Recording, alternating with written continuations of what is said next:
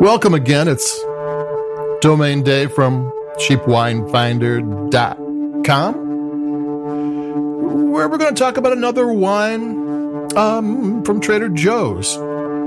This one's called, let me get the bottle because it does have a long name. It's one of their reserve wines. And Trader Joe's Reserve, not any special platinum or gold or anything, just reserve. Cabernet Sauvignon from the Wahluke Slope of Columbia Valley in 2018, and this has a lot of number of 189. The Wahluke Slope is in south central Columbia Valley of Washington. Most of Washington's wines are in the Columbia Valley. Uh, just a small section around Seattle that it doesn't isn't a big player. They do like boutique wines. But the regular the Columbia River Valley, that's where everything is. And this is the Wahluke Slope's kind of a desolate place. Um, there's like only a couple of wineries and maybe 10, 12 vineyard owners in there, though they they have some acreage. They're you know, they some of them have more than one vineyard, and there's some pretty good players, some good uh, vineyard owners in there. And this wine's a little bit different. I'm going to take a sip of this early because it's good.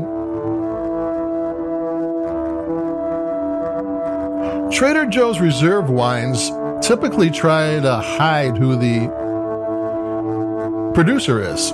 And it, sometimes it's um, it's a custom wine company, but sometimes the custom wine makes it for Trader Joe's, and sometimes they're the middleman for somebody else.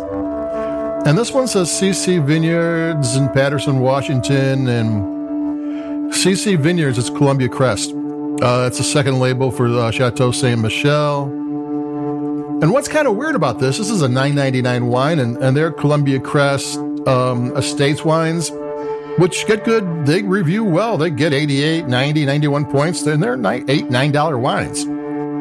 And they also have a Horse Heaven Hills H3 wines, and they get 90 points, um, you know, a semi-regular basis too. And that's around a 10, 8, 9, 10, 11 dollar wine. So here we have this Trader Joe's wines, which are usually bargains, and it seems to be more expensive than the value priced wines coming out of um, uh, Columbia Crest. Now, CC Vineyards isn't exactly, I mean, it could be a subsidiary of Columbia Crest or what have you. So it doesn't mean it's, well, it means that they're wine. It says they produced it. A lot of times you see bottled and cellared by. This is just says they produced it. So they made this wine. And there's a couple of things going on. Um, Columbia Crest is owned by Chateau Saint Michelle, and Columbia Crest was founded in the early 80s. Chateau Saint Michelle accounts for like 50% of the wines coming out of uh, Washington.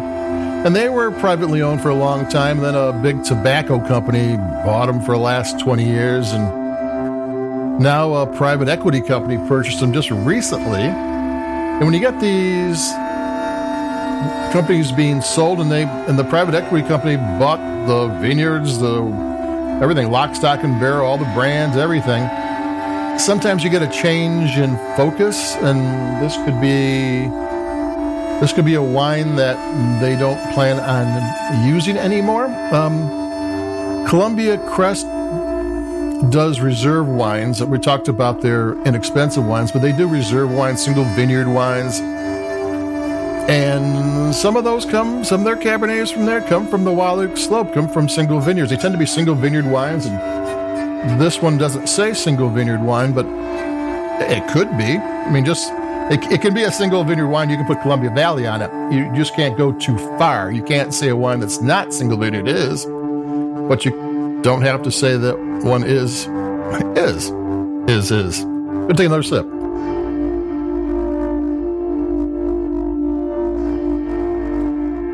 So this isn't the the usual who knows what it is? Trader Joe's Reserve Wines. This one, we kind of know who, and we kind of know where, but the what is kind of um, is a mystery. And my guess, because I happen to taste it, is that this is something from their reserve wines from the Wahluke Slope that didn't make the cut for their more expensive bottle and got sold off to Trader Joe's. Um, one odd thing that's happening with Columbia Crest is I looked around and their most recent release is a 2019 Chardonnay, and you know, so for nine dollar or eight dollar Chardonnay, 2019 is kind of old. There should be 2020s. These, you know, the newest red wines, 2018. They, I don't know if COVID set them back a year or exactly what the um, why these wines have a little more age than they should because how wine is made, how much extraction, what kind of oak program they use, kind of is directly tied to how quickly they can be released. Inexpensive wines will be made to come together quickly, be bright, be fruit forward, juicy. And the wines that are made to be a little more expensive will have more have more depth and extraction and more more oak to them. And this has three years of age, and it's it's 93% Cabernet Sauvignon, 7% Merlot. Those are two grapes that go together well. That so it kind of seems as if it came from somewhere other than I mean it wasn't it doesn't seem to be made expressly for Trader Joe's. It seems to have a different origin and just kind of found its way to Trader Joe's, which I think is all right with me. I'm to take another sip. The review is on cheapwinefinder.com and like the podcast wherever you like your podcasts, if you will.